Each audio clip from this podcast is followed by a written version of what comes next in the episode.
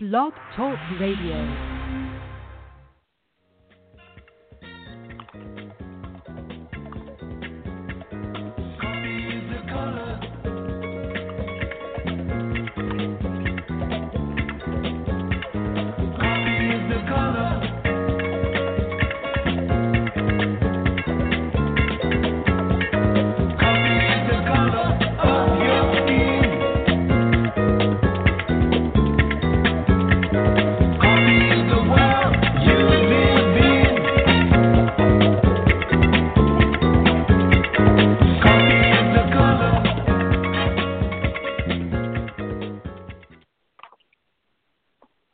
Happy Sunday, everyone, and welcome to the latest edition of Cinema in Noir.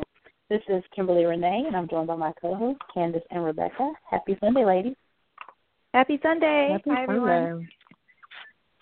So we have a lot to talk about today. Um, first, we're going to talk about the new edition movie that aired on BET this week that had all of Black Twitter talking. Um, it was a three-part miniseries, so we're going to talk about that. Also, I um, just got back this week from Sundance 2017, and it was awesome. So we're going to give a little review of some of the things that I saw there. And last but not least, we're going to talk about the Oscar nominations that came out this week. Um, I know a lot of people were happy, some people were a little upset, so we're going to kind of break those down. Um, but first, to start off with the new edition movie, I know Rebecca, you saw it, and I've seen parts of it. Um, tell me what you thought. I know people were very excited about it on social media. So, what were your takeaways from the film? Um, I didn't. I didn't have the pleasure of watching it when people were live tweeting it. I watched it. I caught up with it this weekend, so I'm late. But I saw everybody was live tweeting about it um Tuesday, Wednesday, and Thursday. So I was trying to. Let there were spoilers, of course not. But yeah, it was just. It was fans. It was. I'd never seen anything like this before. Like, I mean, there's lots of stuff that as Black Twitter that we tweet together. I haven't seen anything like this in Scandal. Let me say that. Like the the interest level was just through the roof, and you know, finally sitting down and watching it for myself, like they did an amazing job. Like we, I mean, we've gotten black biopics, right? We had the Aaliyah story, which we try to act like that didn't happen. Mm, The Whitney, the Whitney Houston story was a little bit better. I thought Yaya's performance was good. Um, but then, you know, Bobby Brown was the producer, so of course you got this very slanted view of it. But with the new edition story, um, like they just nailed it. Like Chris Robinson, like the the direction was good. Um, Abdul Williams uh, wrote the script, and you could tell like they really did their homework. Like this wasn't like a cheap lifetime one off. like, yeah, we'll send you guys mm. to, you know, Canada go shoot this for like two weeks or something. Like I felt like they really caught the essence of what New Edition meant to us. Like I was telling the girls earlier that when Candy Girl came out, I was in seventh grade. so that's when I mm-hmm. first knew about New Edition. And so like for a lot of women, you know, for a lot of people in my age range and the the 70s babies and the you know the 80s babies, we grew up with New Edition. You know what I mean? And so like the fashions, like I remember my god, you know, my friends in school, like my male classmates, would like try to dress like them or whatever. So, um, yeah, and the singing, I have to talk about the singing because I found out that um, while Babyface and Jimmy Jam and Terry Lewis were producers, which were great because they had access to all their music um the actors Right. that they hired to play the roles that's them singing. So when you see luke james singing as johnny gill that's not you know what i mean like that he's not lip syncing it. Like he's really singing. Elijah Kelley um Bryshere Gray like all of those guys that they cast and even the younger version of the actors of the younger version of new edition they sang it. And i think that's what to me heightened it because what they did is they found actors who could sing who were proximate to like their singing range, but it still sounded new in a way. You know what I mean? Like they still put their little twist on it, but it was still faithful to the original. So um and I just have to mention that the cast, the older new edition, I have never seen that many beautiful black men on a screen before. Like I was just I didn't know where to look. I was just Luke James was looking gorgeous and then Elijah Kelley, who I've had the biggest crush on, and people need to put respect on Elijah Kelley's name. Damn it, he's Mm-hmm. Powers is just so cute as Ronnie DeVoe. Um, Algee Smith, who plays Ralph Tresvant, like they really, you could tell, like they really took their time trying to cast the right people for the roles. And from what I understand, um, the all the original members of New Edition were producers on the movies, and they spent one-on-one time with them. Like if you go to the New Edition timeline, you can find really cool clips of them like rehearsing with the dancing and the singing, um, and I think that definitely helped too. Um, but yeah, I I think that is one of like this one of the best miniseries I've seen. I would put it, me personally, I would put it up there with the Jacksons. Like it's that good. If I would put the Jacksons at Mm. number one, I'd probably put New Edition right under it because I think they really wanted to do it right and they and they wanted to invest in it. And I really hope that BET um goes out on a full Emmy campaign for this show. Yes, it is that good and I think that they do deserve um Emmy um consideration definitely for the music, definitely for the costumes. I mean, whoever did the costume designing, they nailed that. You know what I mean? And there were some there were some pretty good performances in there too. And uh lastly, I just want to say thank God for Lisa Nicole Carson coming back. I have been fangirling for this girl Oh, for so didn't long. I was I was so happy because I believe she played Ricky Bell's mom. She was excellent. I loved her. Like her character was just like did, gave no fucks. You know what I'm saying? But yeah, Lisa Nicole. I mean, I think she really reminded people like why she was so popular back then. Like, because I remember at the point she was doing like Ally McBeal, then she was doing ER, and then a few years that's when she did Devil in a Blue Dress with Denzel. Like, this is a woman who was you know poised for greatness, but unfortunately, um, you know, she's had some personal issues and you know had to deal with some mental health issues as well. But she is taking care of herself. She's on Twitter if you want to look for her. I think it's Lisa N. Carson. Um, I really hope that this will open up more opportunities for her when she's ready. I, I would love to see her more um, on on TV and, and and in film. Yeah, I agree. Mhm. She was really good in this film. Um, I just want to say this gave me such hope for BET because I know I Mhm. do BET. and even you know when they first announced it, I was like, oh, that's really cool, and it was like it's gonna be on BET, and it's like, oh, okay, so we'll see. But they have been promoting this I remember when the whole cast was at the BET Awards back this summer, I guess in June or July or whatever. So they have been going so hard for this film, and I'm really glad that it kind of lived up to the hype, you know, because I was worried. I have to admit I was worried because BET can be hit or miss sometimes, but I think they did a Mhm. really excellent job. I'm, I'm excited, and like you said, I think it could be an Emmy contender, and I hope they do go for it and push for it because it, there's a lot of talent, a lot of talent in this film. They're doing a really great job. Mhm. Yeah. Although it got me thinking, like we have this film now, we have the Jacksons, we have the Temptations. I was like, well, there are a lot of girl groups out there who could definitely deserve, you know, a good mini series film to Mhm. tell their. And like, Vogue. can we can we in En Vogue? can Vogue, we- yes, And yes. Vogue, yes. I hope someone at BET, you know, one of these stories to, to bring to light too. Yeah. SWV. Well, I know a lot of people can go are on and um, on. Yeah, a lot of people are pushing for a Destiny's Child story. Y'all know that ain't happening because Beyonce is not mm-hmm. letting that go down. Her lawyers are at the ready. there will be no unauthorized Destiny's Child story. Absolutely not. She ain't going for Yeah, that. the Destiny's Child story will not happen until at least thirty years after the death of Beyonce. At least 30 Right. right. That's how it usually works. It's like they they always want to wait till somebody died and then just like, oh, I guess we're gonna talk to, talk about her again. Right. That is the only way that that will happen. So other groups that deserve it, you know, hopefully they'll get their time to shine. All right, let's see. Mhm. Um, well, moving on, uh, Sundance, the Sundance Film Festival, um, kicked off, I think, on the 19th of January, and they just wrapped up yesterday with the awards.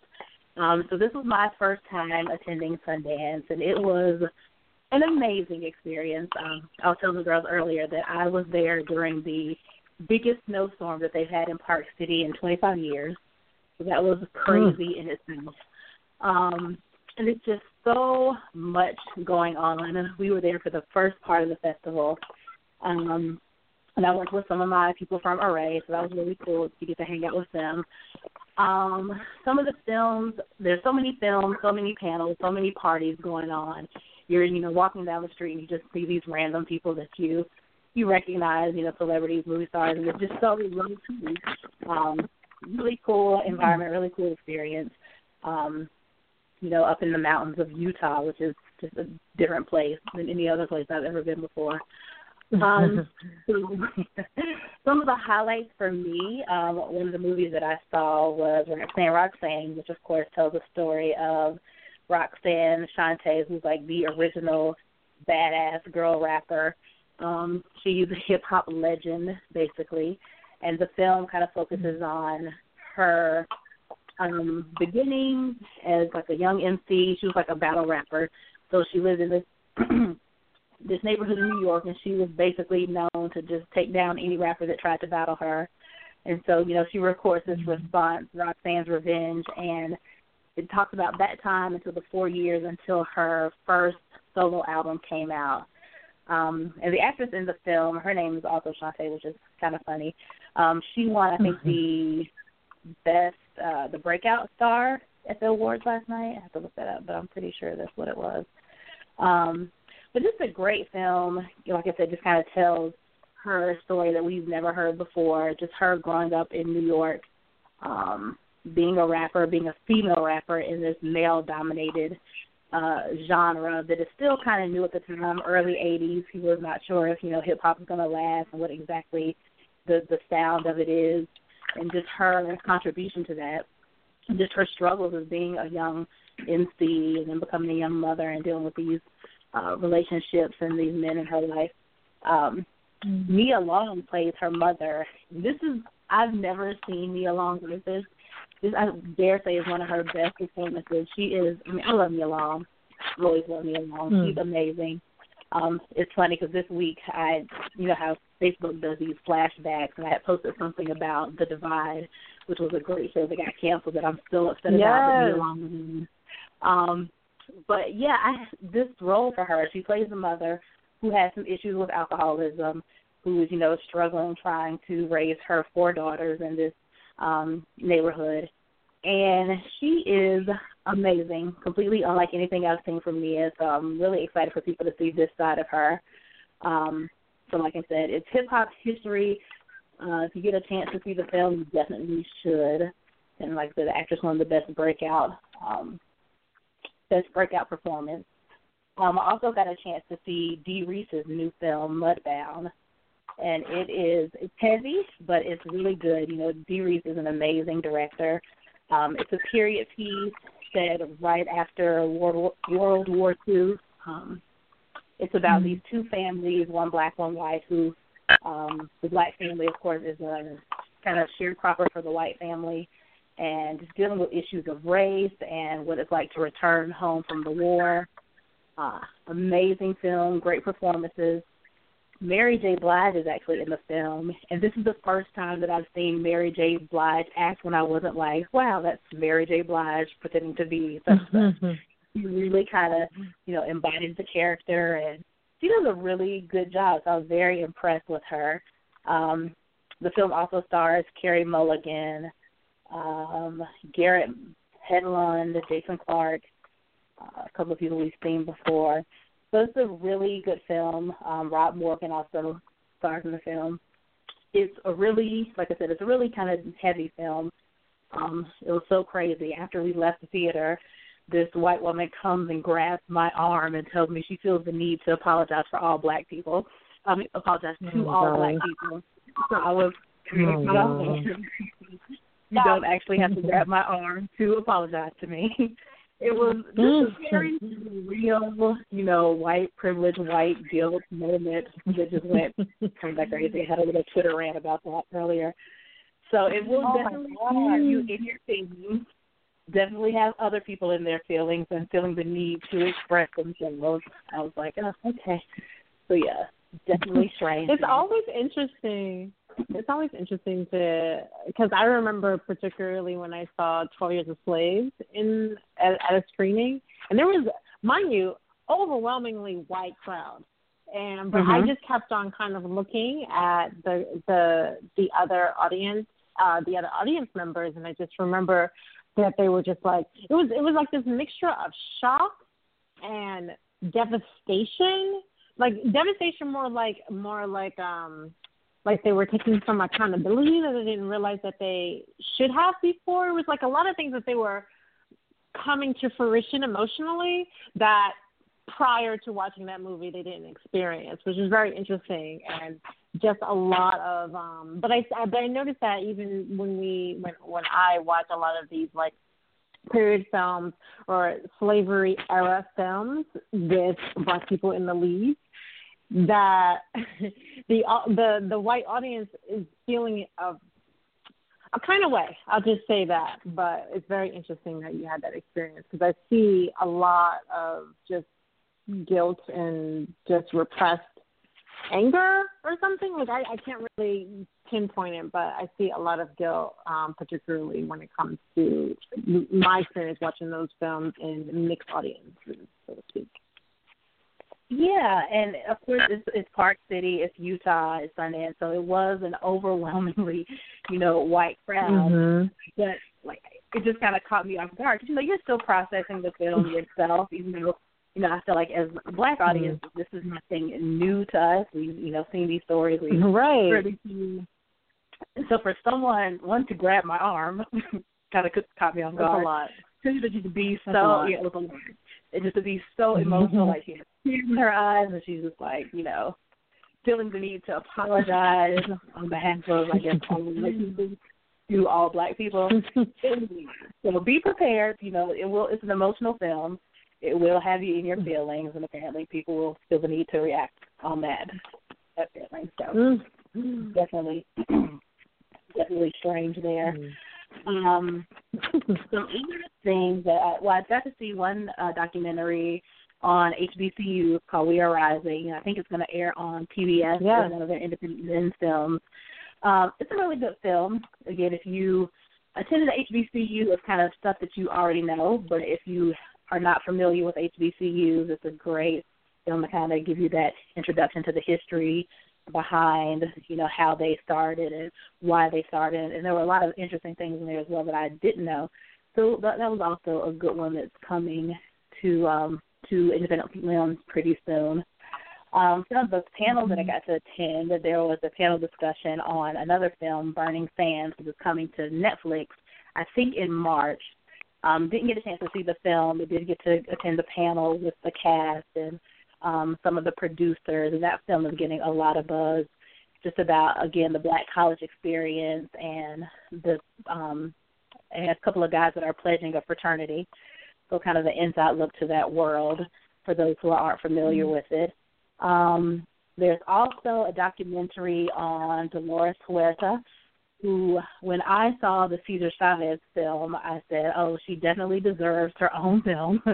and so they yes. actually made a documentary and I got to meet of the producers, Carlos Santana and Benjamin Bratt. So that was a very surreal moment. Wow, and so while we did. It, it was crazy.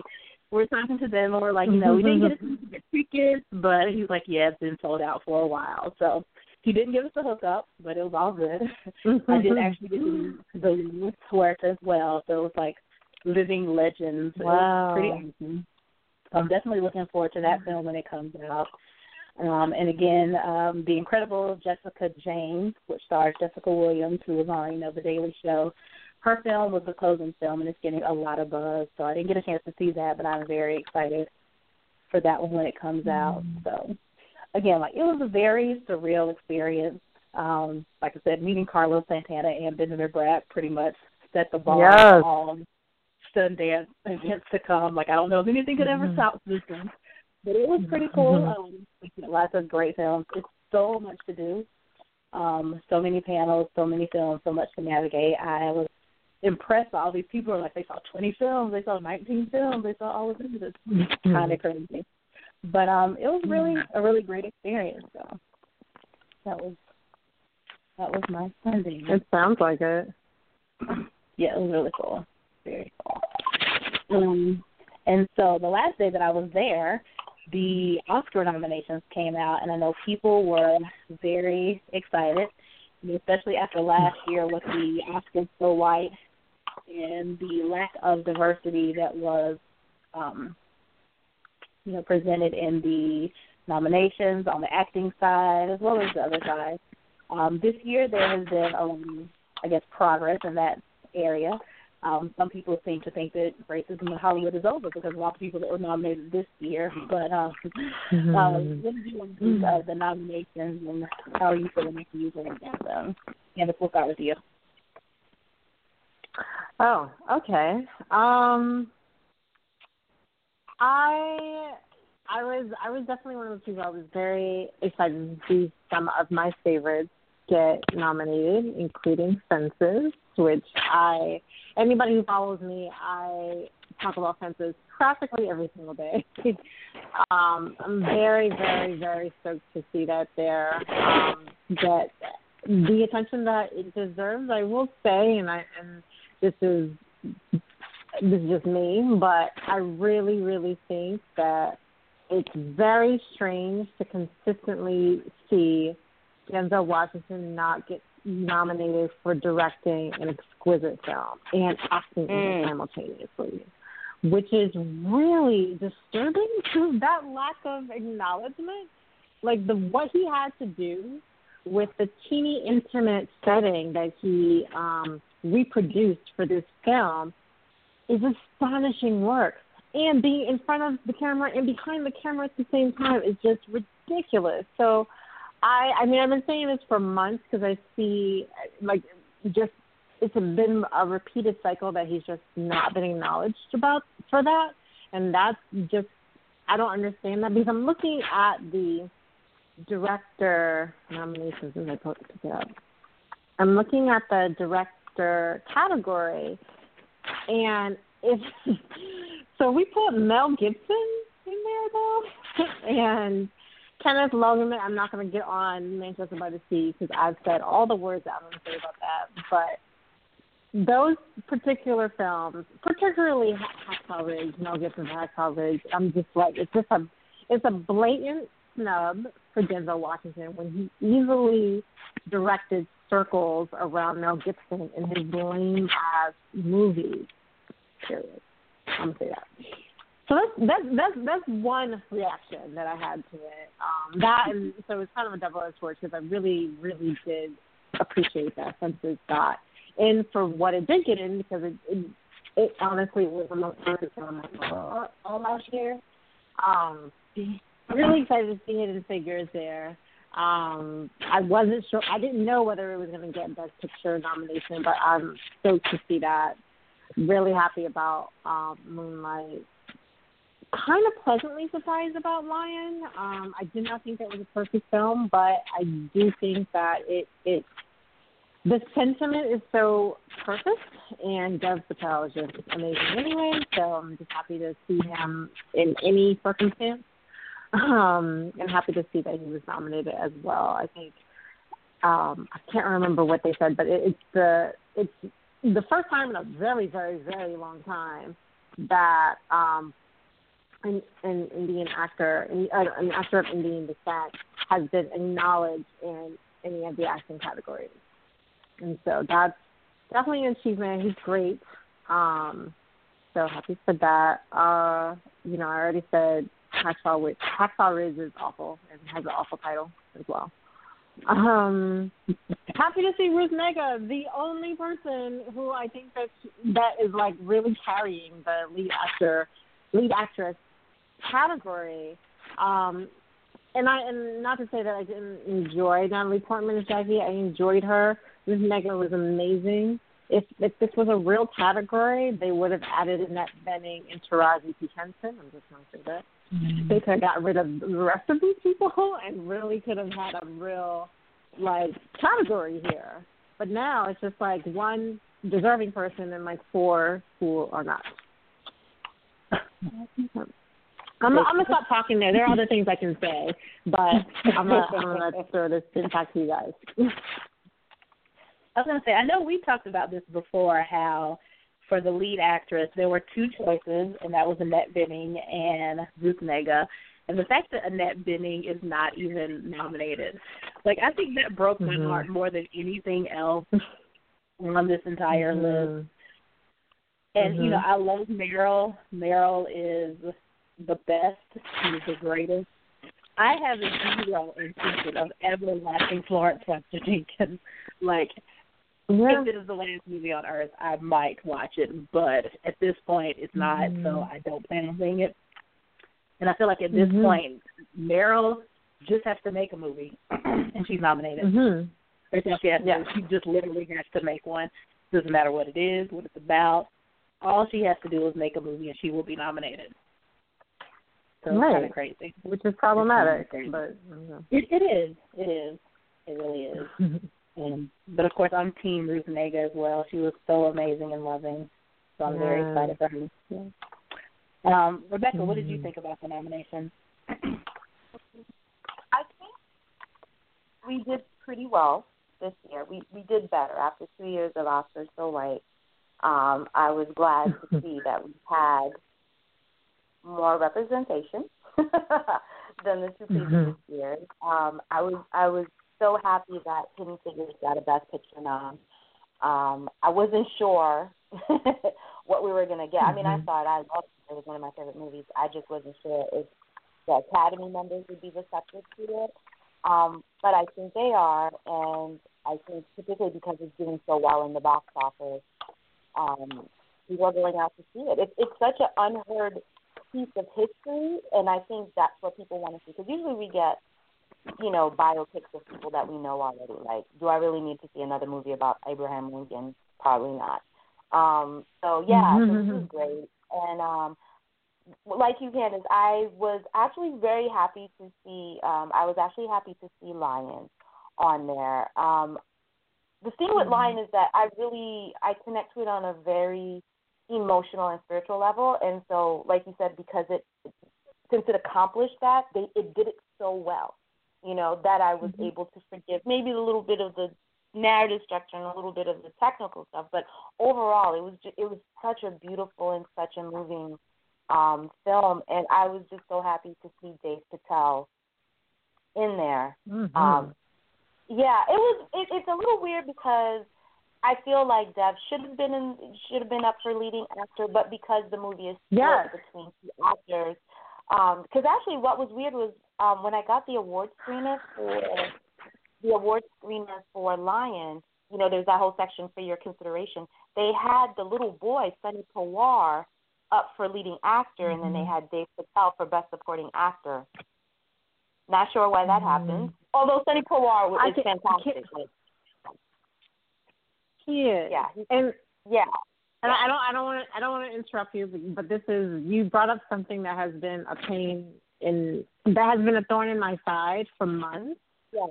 because this this ha- this this situation with Dev Patel and supporting when he is clearly leading the marketing around this movie. This is this is part of the reason why I, I didn't love the way they unfolded Lion is Mhm. because that they marketed it as a movie that just kind of involved Dev Patel's character when it was actually he the the the narrative was built around his character and Yeah. the way that it was marketed, what people are, t- how people are receiving it, as if he is secondary in his own story, and that, and and then him also becoming supporting actor is really insulting to me. I'm glad that he's on the list, but the mm-hmm. fact that you know how many times have they nominated two white people in, of the same movie in the lead category before? How many times have they done that? They've done that many Mhm. times, and the fact that these are two men of color, boy and a man of color, Um, Mhm. They could have, if they were having issues because they were both playing the same character. If they were having issues with, you know, what are we going to do? Where are we going to put them? Put them both as lead. But they, I, I really think it's my own conspiracy theory that they didn't want two, two um, actors in Indian descent in the lead category. That they, they did not want that. Period. And so that's why they're not there. Um, I don't know what happened with Sonny. I guess they just kind of knocked that knocked him out completely. I don't know what happened there. He definitely could have been among those that are nominated. Um Mm-hmm. but anyway, that that's my that's my annoyance with that. Yeah, it was. Um, I mean, let's be. I, I'm going to be very clear. I felt that Sunny Sawant did a fantastic performance. I mean, to find out that he has no training, that they did an audition with like 2,000 um, little boys, um, and picked him out of it. And when you watch the movie, he really does carry that movie until he hands it over to Dev Patel. I I would I would say that that Sunny's performance to me was on par with Quvenzhané's in Beast of the Southern Wild. It was like this very natural performance because I and I keep saying this, I cannot stand child performances where they're hamming it up for the camera, where they're like, "Oh, I'm so cute." I hate mm-hmm. that. But mm-hmm. Kavajne and Sunny gave that same type of very silent and like very studied and meditated um performance. So I felt Sunny should have gotten something. I definitely agree with you. I felt that Dev should have been up for best actor. But you know, this goes this leads into the politics of the lead actor and the lead actress because really that's the creme de la creme, right? Like supporting is good, but you want the lead. Um, this kind of leads into why Viola Davis opted not to run for leading actress and decided to do best supporting actress for Fences. If you watch Fences, that is clearly you would have to be blind not to see that Viola's performance was a lead performance. But I have a feeling that her management took one look at who's running for best actress and was like, "Girl, just go to best supporting. You ain't gonna win there." You know what I mean? But the, but the Yeah, I mean, is, let- that, let's look at that's not a strong category. That's not a strong category. That's the thing. I, I don't understand how they they like. I literally just said that Ruth Mm. Negga is the only contender out of 5 women in Mhm. that category. Any of them Yeah. could have been knocked off for Viola. This is why I'm just like, really, like there there's Yeah. literally no reason. The, the race is open, wide open over there. like she could have been thrown in there and then brought some of her friends over. Her, Raji, Yeah. bring them all over. Come on. Yeah, I, I agree with you. I mean, the thing is, we know that the Oscars have not always been run on a meritocracy, right? Let's keep it real. It's a popularity contest, right? So let's let's look at who's there. Okay, Ruth Negga is sort of like the newbie, right?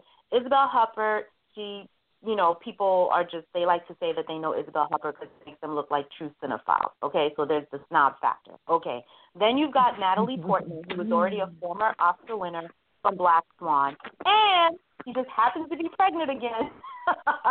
Mhm. It's like deja vu. a preg- Yeah, you know what I'm saying. I'm not saying the woman got pregnant on purpose. I'm just saying that you know she won her first Oscar when she's pregnant. Everybody loved it. She's a favorite. The Academy knows her. Emma Stone. This is her what second nomination. She had a Best Supporting for Birdland, uh, Birdman, which no comment. Listen, this is my thing. When I'm looking at leading actors, I totally agree with you. I could have knocked out easily two or three of these chicks to give Viola a spot.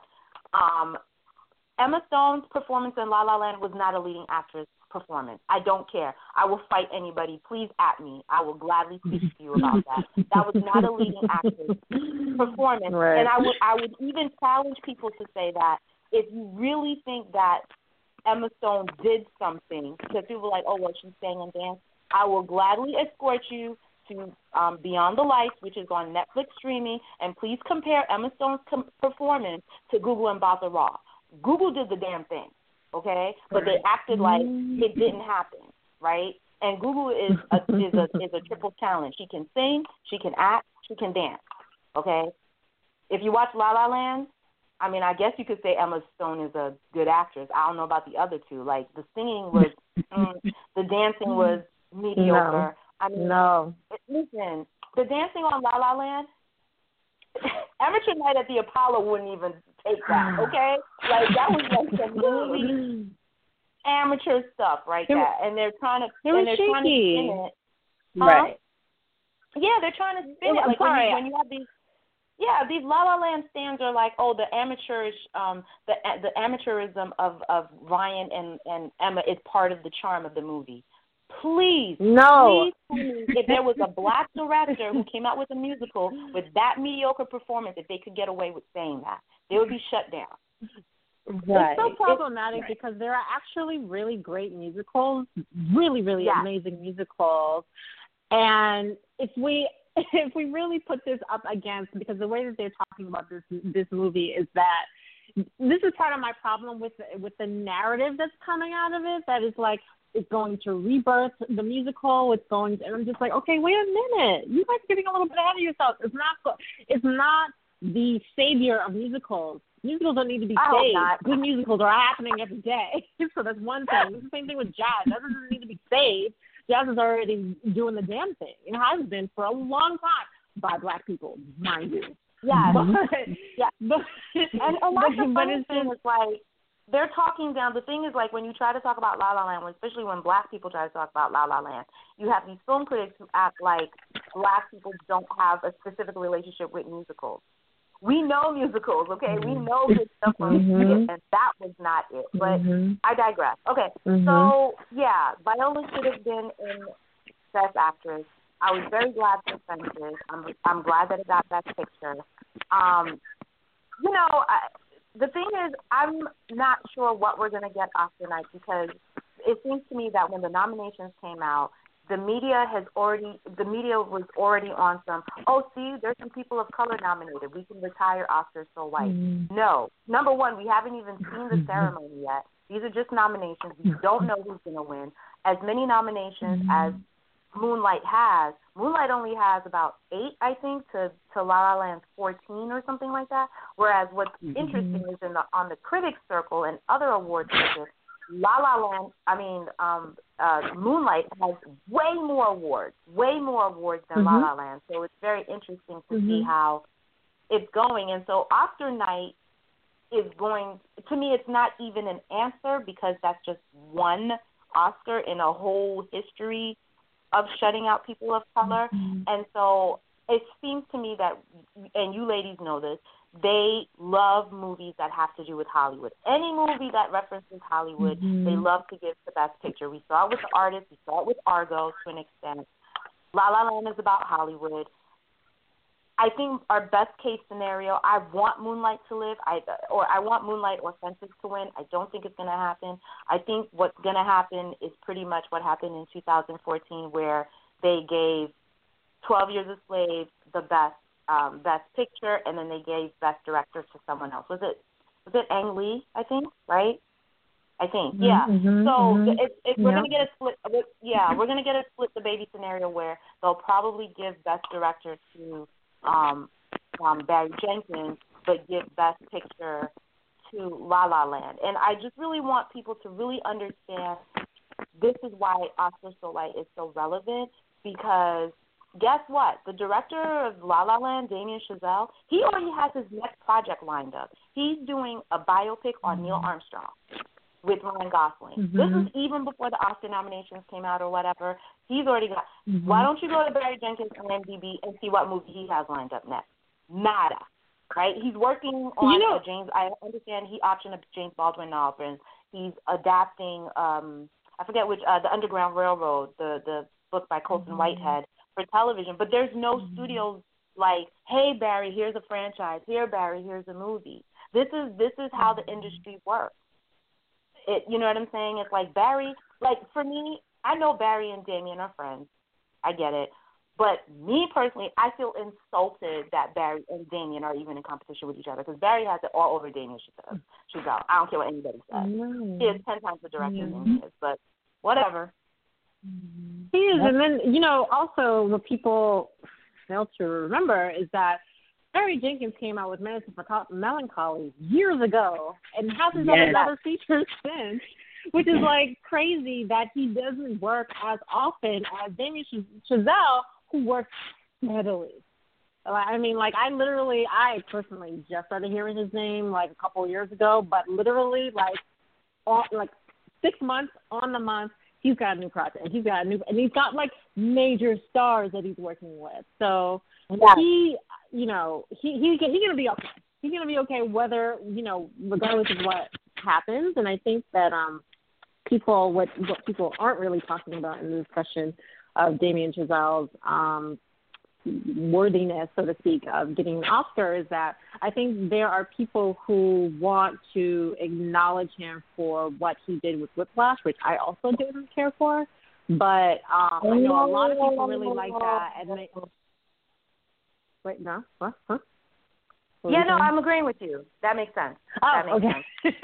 sense. makes sense. But no, I think I think I think that there is some kind of like, oh, you know, we didn't give it to him for that, like as in best picture, but we should give it to him for this. I mean, again, I think the first couple minutes of La La Land are the strongest in it, um, and then it just is like it just happens, you know. And I oh, don't, and I don't hate La La Land. There's a, there's a, there's a, there's that rhetoric that people are thinking that people who are critical of La La Land think it's bad, and I don't think it's bad. I just don't think it's Oscar worthy. Like if we're going to really talk about this film as in, in part of an Oscar conversation, that's when I start to nitpick at it. I'm like, okay, wh- let's really get into the bottom of this because now you guys are a little out of control. Now you guys are you guys are getting spinning out of control a little bit. But you know, for me, when I saw Moonlight the first time, and I saw Moonlight a couple of months before I saw La La Land, and I was mm-hmm. just like, oh, like I didn't know whether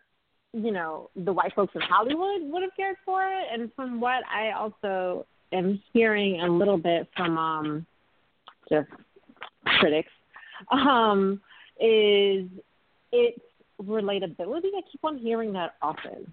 Relatability, uh-huh. you know, its lack of relatability, and the fact that you know it's not. It's a very particular story and I'm just like, I don't know. I've been to LA. I've never really danced in the highway before. That's not really relatable to me, you know.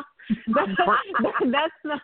I've never really like. I've never really had the urge to like start dancing in the street. That hasn't. That's not really my thing. But I appreciate seeing other people do it. But that's that's not.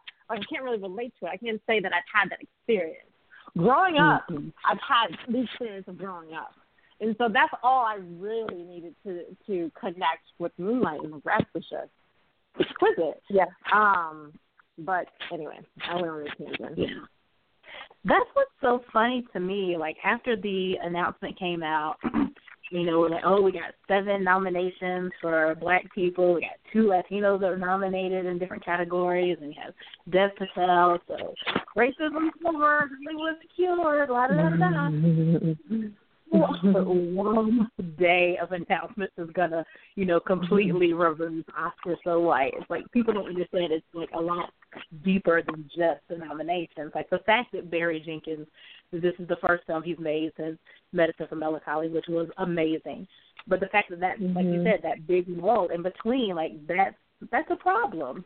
Like that is a mm-hmm. real problem because he's an amazing filmmaker, has made, you know, these amazing films and until now, like you know, half of Hollywood doesn't know his name or doesn't know who he is. So that that's mm-hmm. the problem. So it's funny to me how people, some people on Twitter, you know, Twitter is a very strange place sometimes. Just thought it, it was all fixed. It's all over. It's good. Y'all should be mm-hmm. happy now. Move on. And again, it's seven out of twenty. It's not even fifty percent. It's like, come on, people. It's seven. No, no. It's yeah. seven. It, it's it's okay. It's, it's seven. Um, so yeah, that was interesting. I was um watching the morning show CBS this morning, and they had um some of the cast and the crew of Moonlight on there. And I was so excited because I feel like this film, like film critics know about Moonlight. I feel like now a little bit more people are learning about it and hearing about it, but I don't know if they're actually going to see it. You know, I think they said that so far it's made sixteen million dollars. Um, so I'm mm-hmm. hoping that you know, the nominations, the conversations that people are having will actually encourage people to go see it. You know, I don't know mm-hmm. if people will love it. You know, mm-hmm. everyone's going to love it, but just go see it. And that's something that um Mahershala Ali said. He just wants people to see it. You know, you don't have to love it.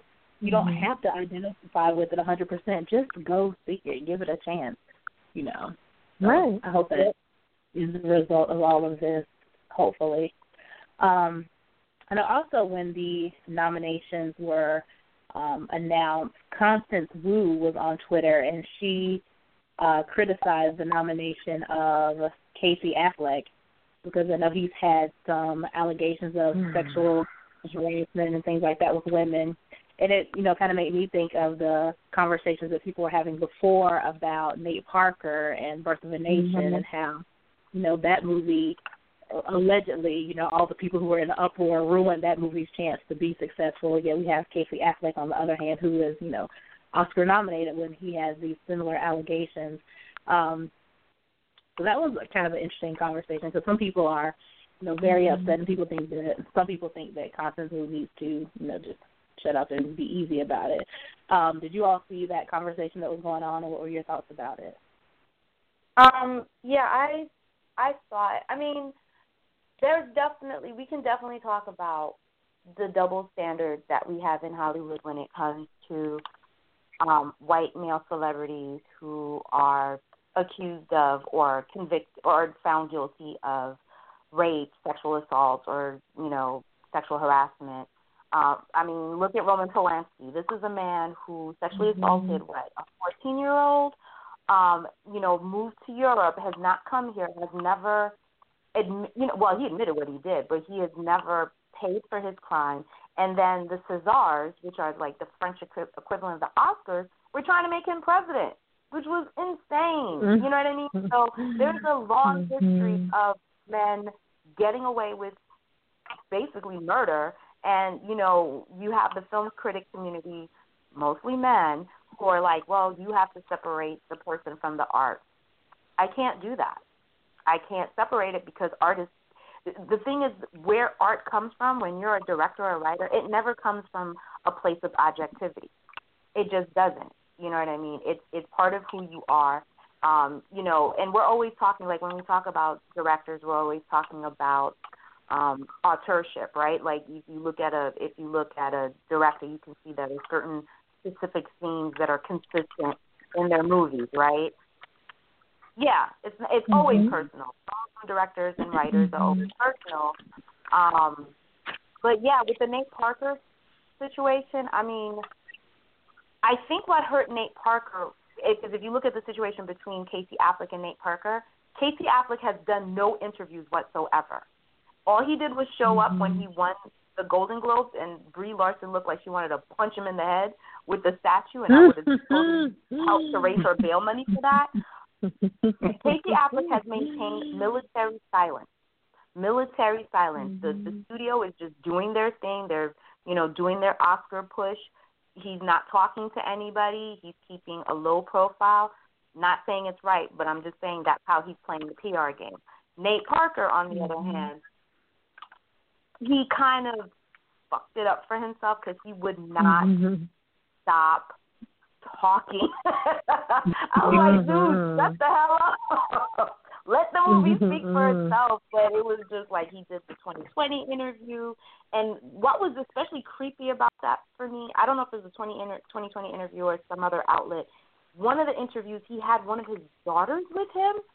There, like, why would you have mm. an underage little girl talking about sexual assault? Like, that didn't even make any sense to me. Girl, how bad? I was just mm. like, okay, Nate, you just being messy. So it, I think mm-hmm. the thing mm-hmm. that hurt me about um, the thing that hurt me about Birth of a Nation is that you had black women in that movie like Gabrielle Union and Aja Naomi King that gave their blood, sweat, and tears to this project. And because of the mm-hmm. the poisonous tree, they are not acknowledged anymore. And that hurts me because I think that those women mm-hmm. did that movie love in a in a place of artistry, but because of the controversy, they got thrown out with it. You know what I mean? And I just I mm-hmm. just have a lot of respect for Gabrielle Union because when Hidden Figures had you know Hidden Figures has been successful, nominated, and she has been cheering Octavia and Taraji and Janelle, and that just shows me how much of a wonderful, you know, she could have been petty and she could have been salty. Mm-hmm. Gabrielle was just like, you know what, I'm gonna just I'm gonna just show up for them. I'm just gonna be there. So that was that was unfortunate. Yeah, definitely. Yeah. Um. So. So I, I'll say this. I I I can't say that I've particularly followed intensely either sexual assault case, but I definitely heard a tremendous amount more information from um, the Nate Parker case. And I Mhm. think to your point, Rebecca, it's because it, like he was responding to every single article. I'm just like, you you giving them exactly what they're looking for, dude. But um and he wasn't always saying the the right thing for sure. Mhm. Casey, it's almost like Casey just is like kind of like you know how you're. I'm I'm I'm I'm outing myself, but how you know how you're on Tinder and you're swiping left or swiping right? He's like swiping to all these like he's not even paying attention to any of these things.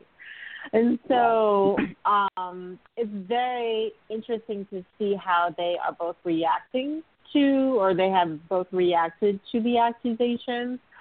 Um, Mhm. But I will say that I was not a fan of either movie. Um, I don't Mm. think that. Uh, I mean, it, what's interesting, I saw, I saw um, Birth of Nation. Yes, after I heard about the case, um, but I I have to say I was still able to watch it with a critical eye. I was still able to watch it without all the other stuff. So um I watched it and I was just like and I was actually really mostly um taken by Adrienne Lee King's performance. She was the performance in that movie. Everything else just paled in comparison, honestly. Um, I was happy to see her on the cover of Vanity Fair. It's like, oh, somebody didn't forget that she kind of ruled that movie. But Mhm. um, it's it is really, uh, it's really um, unfortunate that she her performance was was part of the Nate Parker fallout. you know what I mean? Um, and I would say the same thing because it, I had a similar conversation even when um, gosh, what was that called? Um, for Color Girls. That movie came out. So Mhm. that movie was awful, as we as we know. but there were particular performances in that movie that I thought that were particularly really good. Um, but because it was such a shit movie that they just they just all just became you know they just all swipe left on the whole situation. But that's what Hollywood tends to do, particularly when it comes to um, films featuring people of color, because then they're hypercritical about it. Whereas if this was a situation where it was an awful movie with a great performance, or it was an awful, it was a great movie, but it was it was helmed by like a serial killer or something like that, they'd be like, well, the movie is really good. Yes, the guy eats people for a living, but you know, the movie is actually really good. And so they they would they would really they would they would bypass a lot of that. So there is definitely a double standard. Yeah. I mean, I I found out a couple of I found out found this out a few years ago. Um, I was I was a, I'm a big fan of um the Jeepers the Jeepers Creepers movie, the first one and the 2nd one, mm-hmm. well, the first one. And I was like, oh, this is a really cool movie. And then, for talking to a friend of mine, I was like, oh, the thing that's so funny about um Jeepers Creepers is that if you watch it, most horror movies like to objectify the women in the movie, like you know they're like super sexy mm-hmm. and super stupid and get killed. And if you watch Jeepers mm-hmm. Creepers, you'll notice, like in the first and the second one, it is the male characters that are objectified. They're mostly shirtless. They're mostly they they keep the mm-hmm. victim. And so I was thinking, ooh, this is kind of progressive. You know what I mean? Where you have a horror movie mm-hmm. franchise where it's the men, and then came to find out that like this Victor Salva was a convicted pedophile. Like he like Oh, I did not know that. And then once I heard about that, I was like, okay, now the movie makes sense. now I see why this movie mm. is the way it is. Yeah. Yeah, that's crazy. That is so crazy. Mm-hmm. Mhm. Well, the Academy Awards again take place on February 26th, I believe. Um, oh, well, before we switch to the next thing, um, just want to shout out. I know we talked about Meryl earlier, and her nomination for this film. Although it is history making, this is her 20th nomination, I believe. So I think that's. I mean, Oh, I think she had the record before that with 19, but now she has the record with 20. Um, this also marks the first time that three African American women were nominated in the same category, which is the best supporting actress. We talked about Viola, um, but Octavia Spencer is also nominated, and Naomie Harris is nominated for Moonlight. so that's pretty cool. Um, I just also want to shout out the best documentary category. Um, Yes. Ava DuVernay is nominated for the 13th. OJ Made in America is nominated, and I Am Not Your Negro is nominated. Also, Fire at Sea and Life Animated. That's a very awesome, hardcore, legit category right there. Like those are all. Pre- I've heard great things about. I've seen a couple of them, but I've heard great things about all of those documentaries. So I'm kind of interested in seeing how that one turns out as well. So that'd be pretty cool. I am too. I am too. Particularly, I'm glad you mentioned documentary because I I think that this is an extremely strong year with documentaries. This is the second year in a row I, I've said this. Um, I am not your Negro. I think is exquisite. Um, I I I don't have anything negative to say about it. OJ Made in America, I think, is so so good. You know, there's a. I don't know if you guys have been have you, have you been engaging in this conversation regarding OJ Made in America because it's kind of a mini series but kind of a movie. Um and so I know a lot of people are really not thrilled with the fact that it made it all the way to the Oscars when it's not really um theatrical film. I mean it was released in theaters but I think it was almost released in theaters in order to qualify for an Oscar. Um, so it was so I, it was very it was very deliberate. Um, but I don't know if, if you guys have any thoughts on that. But that, there's been a lot of discussion about that on my timeline. Um, I mean, I'm just happy that it's being recognized somewhere. Um, I'm sure it'll also get into the Emmys, and they'll probably fit it into the Emmys on in the TV side too. Like they'll just get in where they can fit in. Um, but happy to see it. Thirteenth is also really good. I didn't see Fire at Sea nothing. Yeah, I think was a what's little cool confused by that is too. um. I'm sorry. Go ahead. I was gonna I was confused because I thought it was more of a mini series, you know, in my opinion. But you know, people wheel and deal and cut corners and change things up to get Mhm. nominations, and it's, it's all it's nothing new. so it's like whatever. It's it's a Mhm. good film either way. Mhm. Mhm. What were you gonna say, Rebecca? Were you? Oh no, I was just gonna say that um I thought it was so cool that the best documentary um category for the Oscars are like overwhelming majority are people of color. I've never seen that Mhm. before. I think like four, four or five, and I found, and I didn't know this that the um the director of OJ Made in America, Ezra Edelman, is Marian Wright Edelman's Mhm. son. I I had no idea. Yes. He's hot by the way. I was like, oh my god. Yes. Yes. Yeah. Yeah. That's real. Cool. I was I I I um I became very obsessed with OJ Made in America as I was watching the 100 hour movie, and so I started just googling random stuff, and that's how I found about Ezra Edelman and Wright Edelman.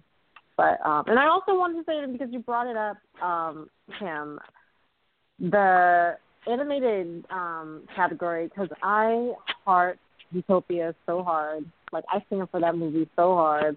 Um, so I'm just happy to see that here. Cool. I haven't seen that yet, but it's it's on my list of films to watch. Um, It's streaming have on like Netflix. Oh, really? Okay, I'll, I'm, I'm gonna watch it soon. Um, we have about 2 minutes left, and I know tonight the SAG Awards um, air. I think at eight o'clock on TBS, TNT, one of those, both of those. Um, is there anyone in particular that you all are rooting for tonight? Mahershala. Mahershala, Yay. definitely. Yeah, me. I think I'm rooting for on the TV side. Um, Sterling K for uh, This Is Us. He's Yes. amazing.